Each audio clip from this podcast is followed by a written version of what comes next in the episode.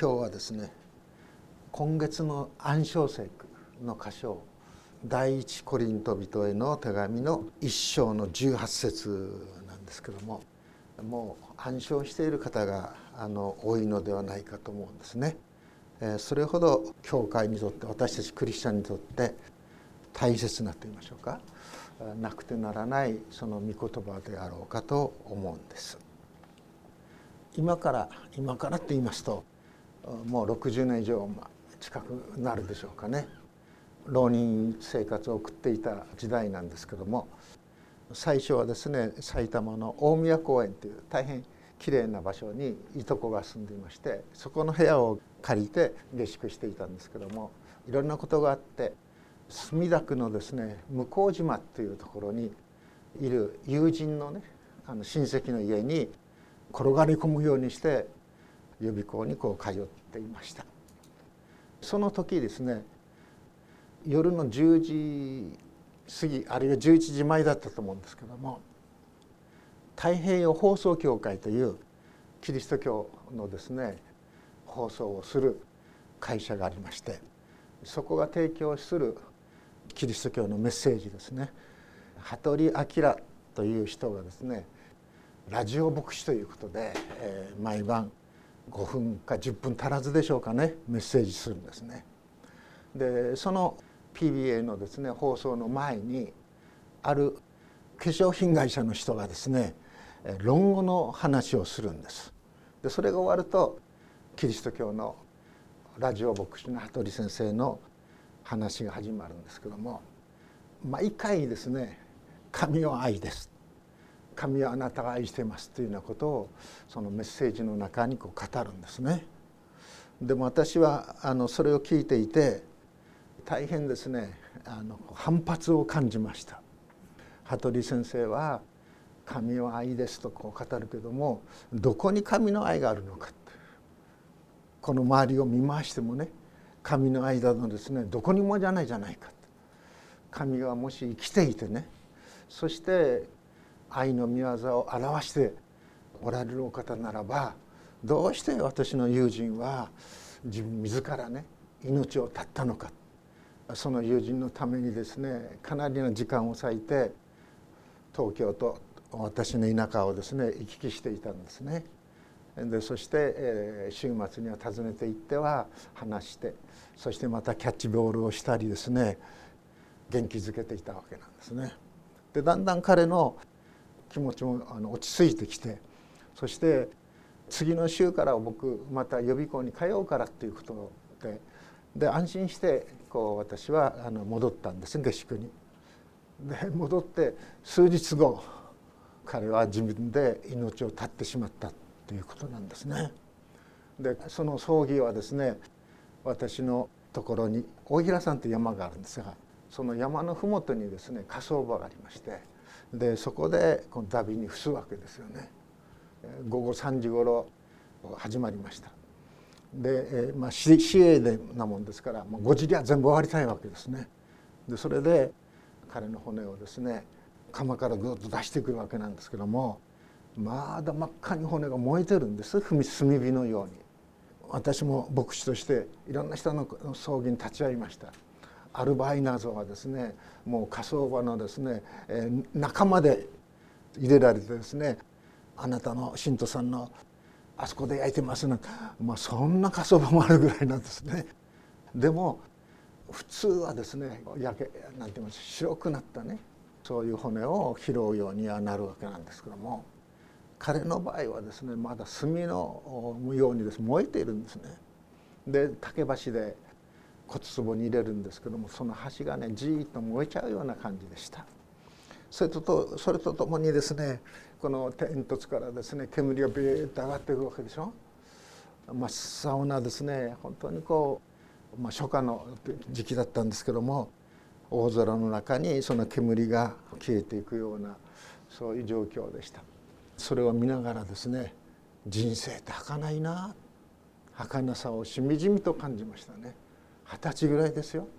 本当に私よりもですね56センチ大きくて体格もしっかりしてて。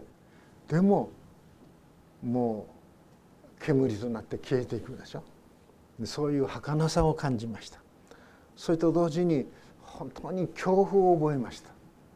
あのように私も焼かれてですねしまうのかただ単に体が焼かれるっていうだけではなかったんかと思うんですけどもそれからですねしばしば夜ですね自分が真っ赤に焼かれたそういう状況をですね見るようになりました。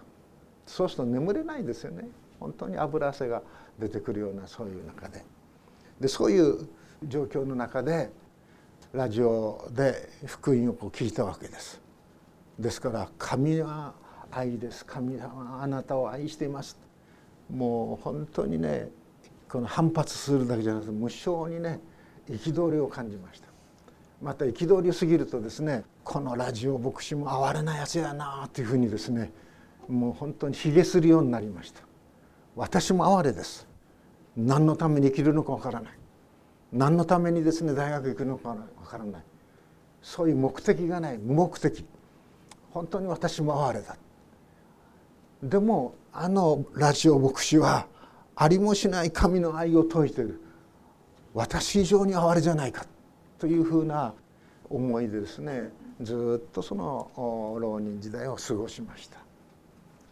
でそれからまあ不思議なように45年経ってからですけどもそのラジオ牧師の羽鳥明先生がと友人の船木淳一先生が作った牧師養成の学校聖書神学者というんですけどもそこで学ぶようになったんです。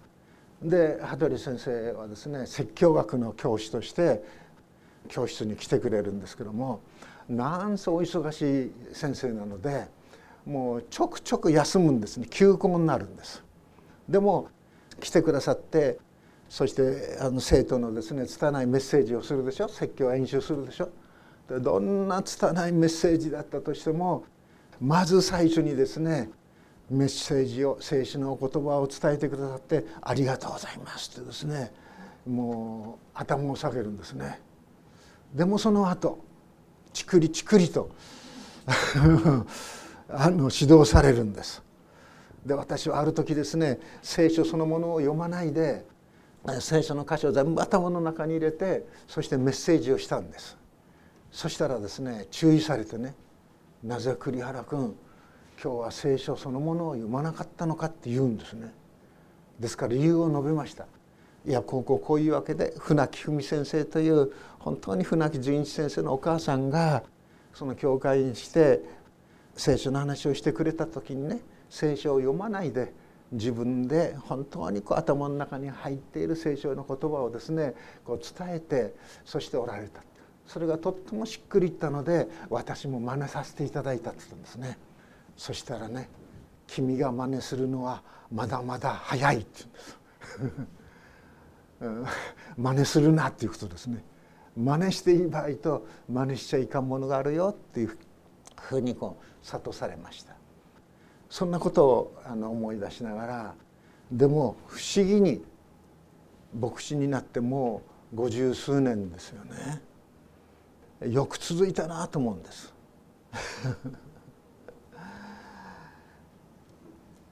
キリスト教の奥義っていうふうにしました。十字架の言葉が。それはキリスト教というですね2,000年のこの教会の歴史があるわけでしょ。そしてそれはですね全世界的に持っているわけでしょ。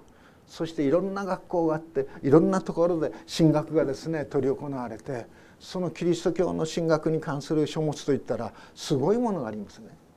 でそういうものの奥義だっていうことで私は話しているのではなくて私自身の人生を振り返った時に本当に十字架の言葉は私が今あり続けているその何とも言えないと言いましょうか細かくですねきちんと説明し尽くせないお言葉だということを心に思って言っているんです。神の愛はどこにあるのか。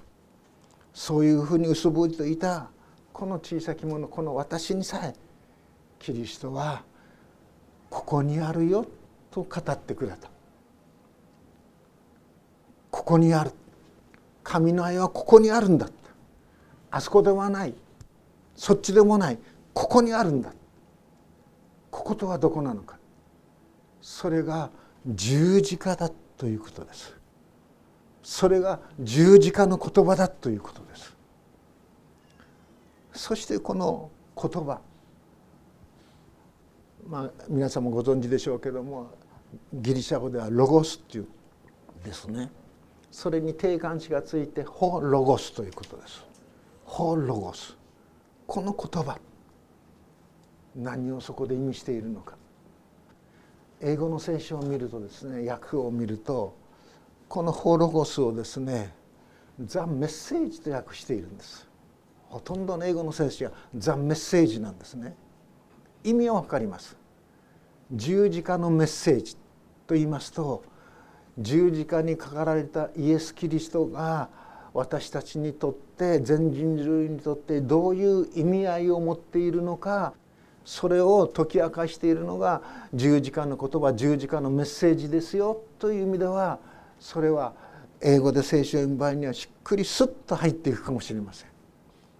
しかしある意味では日本語はですねそのギリシャ語のホロゴスそのものを言葉と受けて十字架の言葉はって言ったんですその十字架の言葉言葉はって言った時に私たちはヨハネの福音書の一章の一節のあの書き出しを思い出しますよね。初めに言葉があった。言葉は神と共にあった。言葉は神であった。この方は初めに神と共におられた。全てのものはこの方によって作られた。作られたものでこの方によらずにできたものは一つもない。この方に命があった。この命は人の光であった。そしてしばらく飛んで言葉は人となって私たちの間に住まわれた。私たちはこの方の栄光を見た。すなわち「ホロゴス」という言葉が表しているものはヨハネがあの福音書でこの方に命があった。この方すなわちイエス・キリストを表すということですね。イエス・キリスト。まさにこのお方はですね神であります。創造主であります。その創造主であり神であるお方がこともあろうに人となった。すなわち被造物となってこの世に現れてくださったということなんです。そしてこの世に現れてくださった神の一人子イエス・キリストを見聞き触った。そういう弟子たちによってこの福音書が書かれてそれを弟子たちは素晴らしいこの方は栄光のお方だ。私たちはこの方の栄光を見たっていうんですね。イエス・キリストの素晴らしさを見た。父なる神の愛のですね豊かさ深さ確かさを見たんだと言っているわけです。でも私たちはこの方の栄光を見た。この方はでもどういう栄光を素晴らしさを表した表しているかというならばそれは十字架にかけられたんだっていうんですね。十字架にかけられたのが素晴らしい栄光なんですか？十字架とは人をね処刑する道具でしょ？もう20年以上前になりますけどもイスラエルを旅した時にエルサレムの郊外にですねその当時のあのイスラエルのですねこの住居はどういう状況だったそして十字架はどういう具合に立っていたそしてブドウ作りはどういうふうに作られてそういう場所があるんです。それをこの見に行ったことを思い出します。で十字架これはですねローマ人が考え出した死刑の道具なんですね。そしてこのスタウロスという言葉には本来ですね十字という意味はないんだそうですがイエスのおられた時代は T の形をしていたっていうことですね。でもともと形状にはですね親柱があったようです。親柱にペッとこう立ってる。3メーターぐらい高い親柱があってそして死刑囚はつけられるね横柱を背負って形状まで歩いていったっていうことなんです。そういう考え方。そういう説を通る学者がいます。それともう一人の学者はですねいやもうスタウロっていうのはこれはもう全部意味しているのだというようなそういう説を取る人もいます。お二人ともですねギリシャ語の聖書をですね翻訳するためにままとめるために多大な貢献をしたスーター・ハンドという人たちが言っている言葉なんですけども罪人あえて罪人と言います。罪人じゃなくて。罪人はその十字架に釘付けにされそして失血と苦痛で命絶えるまで絶命するまで放置されたんだそうです。ですからなかなか亡くならない。2日も3日も放置される場合がある。であまりにもその刑は残酷なのでローマもですねその刑を取りやめたようですね。ですからそれからこの「スタウロス」という言葉は十字架の事実イエス・キリストの十字架の死を表す言葉になっていったそうです。ホスタウロスという言葉だけでねもう十字架の上に死にいたもうたキリストのことを意味するそういうふうにローマの世界ではですねこの言葉の意味が伝わっていったということのようですね。でもそれがですよ私たちはこの方の栄光を見たっていうんですね。どういう意味なんでしょうか。まあ結論から言ってしまうとヨハネという人もう一番この12人の人たちの中でおそらく100歳近くまで来た人じゃないかと言われているんですけどその人が手紙をいくつか書くんです。でその手紙の中で彼は「ここに愛がある」というんですね。どういう意味か。ヨハネの第一の手紙の4章の9節から10節を読みますと「神はその一人子を世に使わしその方によって私たちに命を得させてくださいました。ここに神の愛が私たちに示されたのです。私たちが神を愛したのではなく神が私たちを愛し私たちの罪のためになだめの供え物としての御子を使わされました。ここに愛があるのです。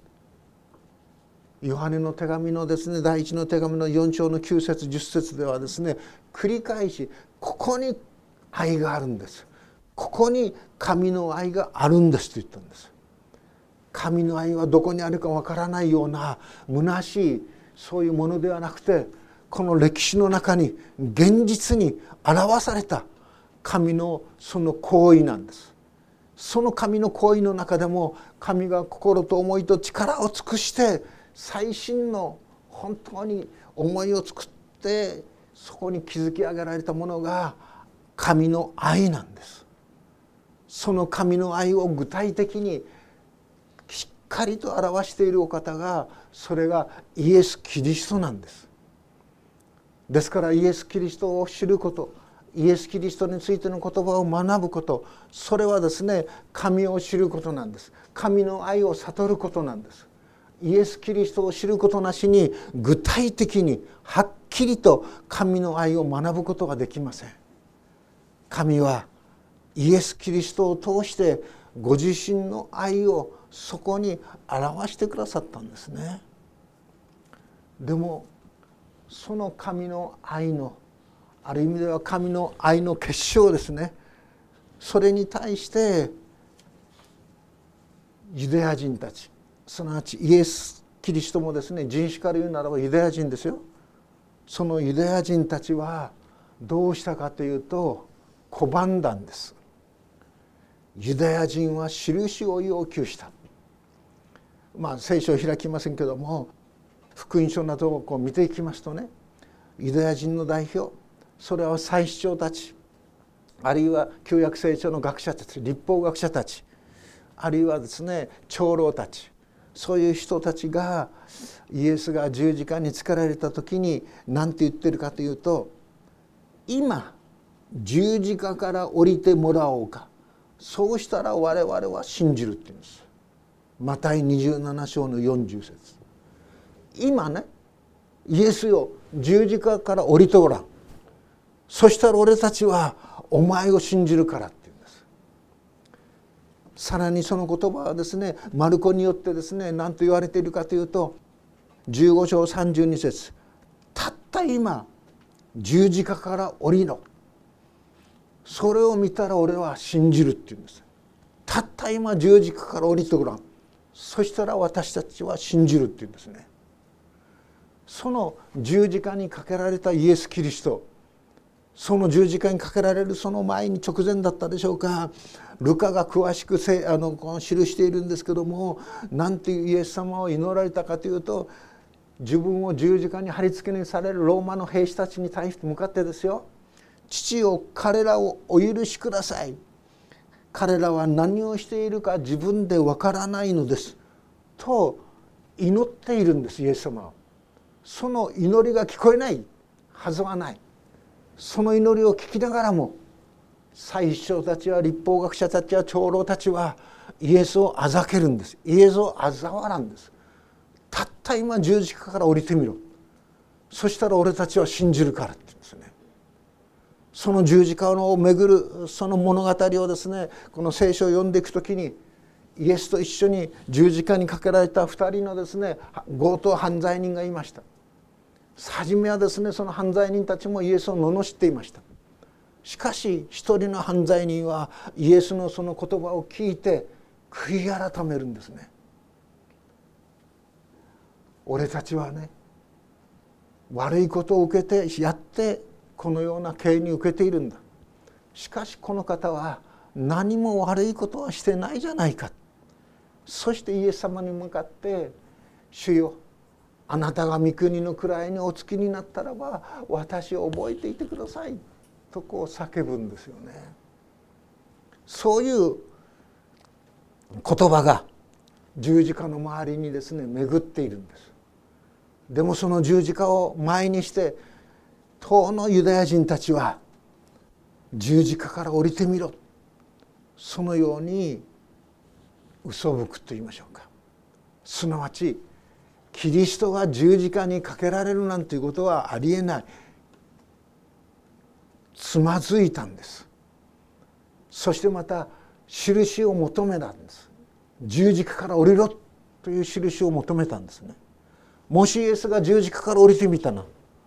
そこに神の贖いの歴史というものは成就しません。まことにペテロが言っているようにね。家を建てる者たちが捨てた石それが礎の石となった。つまずきの石妨げの岩となった。そういうふうに言っていますよね。そしてさらにユダヤ人は印を要求しますがギリシャ人あるいは違法人たちは何を求めるかというと知恵を求めるんですね。知識を求めるんです。そしてギリシャ人はですねいろんなことを考えました。キリストのことも聞きました。でも彼らはどういうふうに考えていったかと言いますと神がおられて創造主である神がおられて霊なるお方であって正しいお方であって義なるお方である。その神が肉を取る人間になる。そんなことはありえない。もし霊なるお方が肉になるとするならばその正しさはどこにあるのか。イエスがですね神の子キリストであるということはそれは歴史の中に起こった現実ではないんだ。幻なんだ。仮に現れただけなんだ。そういう加減説というんですけどもグノーシスというんですけどもそういう考え方というのがこのギリシャ世界に広がっていってもしまったんです。でそれに対してこのヨハネはそうじゃないんだよ。あのナザレのイエス様はまことに幻で目の前に現れたお方じゃないんだって。肉を取ってね現れたんだ私たちはそのお方の手を握ったんだって言うんです。そのお方の声をですこの耳で聞いたんだって目でじーっと見たんだって。目でじーっと見たらね亡くなったようなそういう幻じゃないんだ。じーっと見てそこにおられたんだって。じっと見てそのイエス様はあの裁判にかけられてもどんなことがあってもイエス様はですね耐えていかれたんだそしてあの十字架にかけられたんだそして十字架にかけられてそして兵士にですね槍で腹を裂かれて水が流れ出て本当に亡くなったんだ亡くなったイエス様の死体をあれまたあのヨセフたちがですね受け止めてそして雨布で巻いて香料を塗ってそして誰も葬られたことのない墓に葬られたんだそのイエスがまことに3日目によみがえったんだよみがえった栄光の姿を私たちはこの目で見たんだそのイエス様から教えられたんだそのイエス様のからですね旧約聖書を開かれてそして復活のことも贖いのことも全部教えられたんだもうヨハネは口を酸っぱくするようにして書いたのがあの第一の手紙ですよ。私たちが見たものパッと見たんじゃないじーっと見たんだって見つめ続けたっていうことですね。しかも私たちが手で触ったんだっていうんですね。イエス様も復活してそして弟子たちに現れてですね幻ならば足がないでしょう。そう言ってちゃんと体を見せるでしょ私はまことによみがえりだ。そのようにイエス様はですねお弟子たちに現れるわけです。まことにユダヤ人にとってそれは印。印を要求するユダヤ人にとってはあるいは知恵を要求知識を要求するギリシャ人にとってはそれは愚かでしょう。馬鹿げているでしょう。真剣に考える。そんなことは必要ないでしょう。あのギリシャのアテネにですねアレオパゴスというですね市場がありました。大勢の人たちが集まっているんです。そのアレオパゴスでパウロは説教しました。宣教しました。そのパウロの宣教の言葉はですねギリシャに行ってアテネ神殿を見ますでしょ。その神殿を見晴らす丘のところにですねギリシャ語のですねであの説教がずっと書いてあるんですけども。その当時の人たちは復活を聞くと嘲笑うんです。もう聞いちゃいられない。後で聞くって言ってですね離れちゃうんです。でも中には信じた人もいました。そのように十字架の言葉十字架のメッセージは印を要求するユダヤ人知識や知恵を要求するギリシャ人には愚かなんです。アホらしいんです。でも救われる私たちには神の力なんです。でも本当に正しく生きようとする私たちにはですねなくてならない本物の命なんです。パウロはロマ書の一章の1617節で言いますよね。福音を私は恥とはしません。福音はユダヤ人をはじめギリシャ人にも信じる者たちにとって救いを得させる神の力です。この福音のうちには神の力が表されていてそして信仰から信仰に私たちを進ませてくれます。なぜならば義人は信仰によって生きるからです。この義人は信仰によって生きるこの言葉がルターによってね宗教改革を起こさせたその力になっていくんです。義人は信仰によって生きる。義人とは何ですか？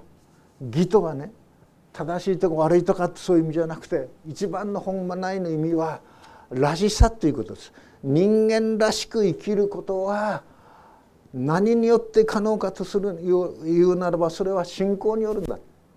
義人は信仰によって生きるというのはそういうことですよね。ですから人間らしく生きたい。誰しも思うでしょ。親は親らしく生きたい。でもその親として本当に神の前にですね喜ばれるあるいは人の前に喜ばれる生き方。それはどこにあるかというならばこの十字架にあるんだ。十字架にかかられたイエス・キリストにあるんだということなんです。その当時のコリントの教会大変大きな教会だったようです。コリントの町もですね大きな港町でした。そして港町ちょっと行くとですね高い丘がありました。そしてその2,000年前のコリントの町のですね状況がどういうものだったのか遺跡でずっと残っているんですね。ですでもコリントの町にはですねの教会にはですねいろんな分派が起こってしまった。私はパウロ派だ私はペテロ派だケパ派だ、ね、そして私はキリスト派だみんな別々になっちゃったって言うんですね。でそれに対してパウロは心を痛めるんです。心を痛めて何をですね中心に教会は建てられているかということをはっきりと述べるんです。それはキリストイエスの十字架の死キリストイエスによって罪あがなわれ主の恐怖からですね解放された者たち。それが教会をですね教会たらしめるものなんだということをパウロは言うんです。そこから問題を解きほぐしていくんですね。パウロは言います。私は洗礼をあんまり授けていませんって言うんです。パウロの名によってね洗礼を受けたっていうことになるとパウロの弟子だっていうふうになっちゃうでしょ。私は洗礼を授けるために宣教師になったのではないんだって。福音を述べ伝えるために宣教師となったんだっていうんです。ですから洗礼を授ける時に注意しなくちゃならないのは栗原の名によって洗礼授けたから栗原の弟子でそういうことじゃないんですよ。イエス・キリストの名によって父子精霊の皆によって我洗礼を授くでしょ。ですから言い方気をつけないといけないんですね牧師は。あの人は私は洗礼授けたんですよ私の弟子ですよというようなことを言っちゃいけないんです。でもしばしばちょちょこちょこ私口にしちゃうんですよね。ああまだ人間できてないなと思っているんですけども。ですからパウロは私は洗礼を授けるために牧師になったんじゃない宣教師になったんじゃないって言います。すなわちキリストイエスの名によって私たちはキリストの弟子になったんでしょクリスチャンになったんでしょ神のことさせているわけでしょこの教会にですねあの吉田先生と最初に働きを始めたのがコンラッツ先生というあのアメリカから来た宣教師のご夫妻でした。えー、このコンラッツ先生が最初に日本に来た時にですね最初に京都に住んでたんです。でその頃私京都の学生で同じ京都の教会に出ていました。そのコンラッツ先生がですね持っていたその祈りのしおりっていうのがあるんですね。あのアメリカの人たちに祈ってくださいということで自分でしおりを作って配っているんですけどもそのコンラッツ先生の祈りのしおりの御言葉がガラテヤ書の2章の20節なんです。そこを開いてみましょう。ガラテヤ人への2章の20節コリントその後にですねガラテヤと続きますからガラテヤの2章の20節なんです。これすごい真理が書かれているところです。ガラテヤ書2章の20節。私は新海訳で読みますが「私はキリストと共に十字架につけられました」もはや私が生きているのではなくキリストが私のうちに生きておられるのです。今私がこの世に生きているのは私を愛し私のためにご自身をお捨てになった神の御子を信じる信仰によっているのです。私は神の恵みを生むにはしません。もし義が立法によって得られるとしたらそれこそキリストの死は無意味です。って言ってますね。すなわちパウロは私はキリストと共に十字架につけられました。十字架の言葉は信じる私たちには神の力ですとありますがそこの意味の中に何が含まれているかというと信じる私たちはキリストと共に十字架につけられているんだということです。私はキリストと共に十字架につけられました。そしてもはや私が生きているのではないんだっていうんですね。キリストが私のうちに生きておられるんだっていうんです。これが十字架の言葉の奥義です。奥義の奥義ですね。そんなむごいことキリストと共に私十字架につけられちゃうの？そんなむごい生き方をしなくちゃならないの？表面的なそう見えますよね。でももはや我生くるにあらずキリスト我がうちにありて生くるなりすなわちイエス・キリストが十字架につけられ死にて葬られしかし3日目によみがえりました。死を打ち砕きました。その恵みがその神の命が私たちのうちにですね流されてくる現れてくるのは私がキリストと共に十字架に死にました。そのことに気がついていった時に神の恵みは罪に支配されそしてまたですね死の恐怖に怯えている私たちのうちに神の命がですね流れ来るんです。そしてもはや我生きるにあらずキリスト我がうちにありて生きるなり今私が生きているのは私を愛し私のためにご自身を死に渡された神の御子を信じる信仰によっているのです。今私が生きているのは信仰によっているのです。イエス・キリストを信じる。すなわちイエス・キリストをどのように信じるかというならば我キリストと共に十字架につけられた。それを私は認めます。それを受け止めます。そしてキリストイエスよ私の内側に生きてください。そう明け渡していく。そのような中に命があふれ出てくるんです。今生きているのはそのためなんだっていうことですね。割に取れて生きるはキリスト。死ぬるもまた生きなり。こんな伸びやかなねこんな命にあふれた歩みそれは他にないですよね。十字架の言葉は滅びに至る人々には愚かであっても救いに預かる私たちには神の力です。私たちは毎日毎日神の救いに預かることができるんです。毎日毎日神は私たちをあらゆる局面の中であがなってくださり救ってくださり命を与えてくださり道を備えてくださるんです。毎日毎日です。途絶えることはありません。それが神の知恵なんですね。まさに十字架におかかりになったイエス様。父なる神はそのイエスをどのような思いで見ていたでしょうね。愛する一人子でしょ。愛する一人子が人となってこの地上に使わされて人を救うためにこの地上に使わされたのにもかかわらずユダヤ人たちはイエスを捕らえてそして裁判にかけてそしてしかもですね十字架の刑にこのイエスをかけて殺してしまうんでしょ。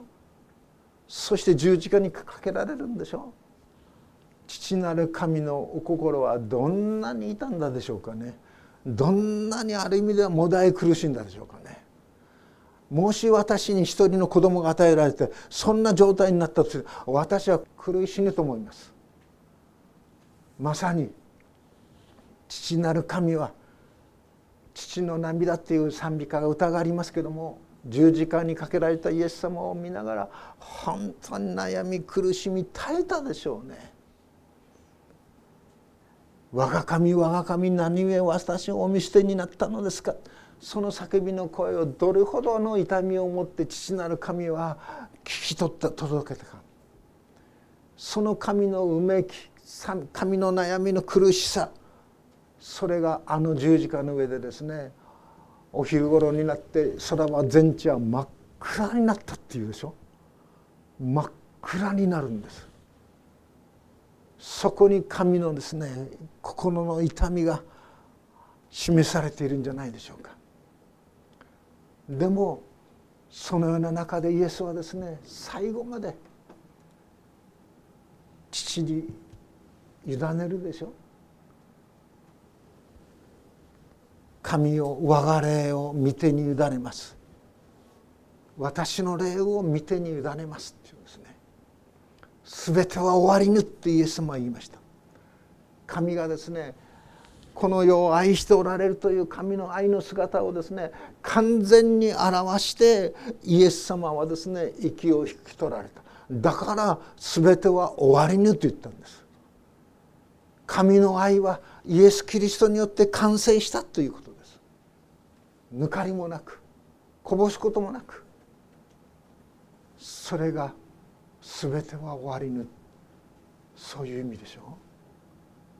十字架の言葉まことに神の愛が本当に表されたそのお言葉であります。私たちはこの主にそこまで愛されているんです。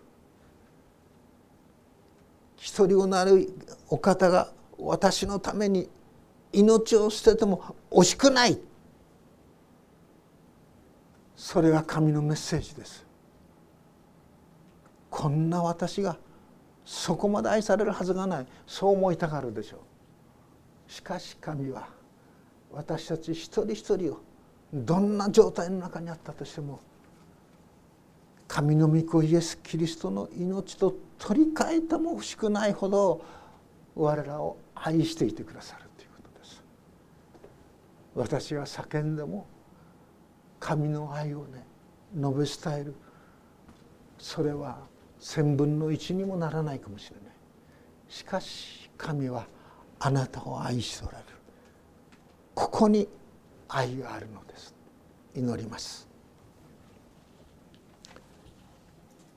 天の父なる神様まことに私たちは人としてお使わしになった。あなたの御子を十字架につけろ十字架につけろと言ってあの十字架に貼り付けにしたようなものでございます。しかしよそのように反抗する私たちをもうあなたは愛して愛し抜いてそして私たちに福音を述べ伝えてくださったことを心から感謝します。どうか天の父なる神様イエス・キリストのそのご愛を私たちの拙いたどたどしいそういう言葉であるかもしれません。また行いであるかもしれません。でも私たちの全てを通してあなたのご愛を伝えたいと思います。あのレプタ2枚しか捧げられなかった女もあなたのご愛を伝えたように私たちも貧しく乏しい者たちですがあなたのご愛を伝えていくことができるように私たちを導いてください。主イエス・キリストの皆によって見舞いに祈ります。アメン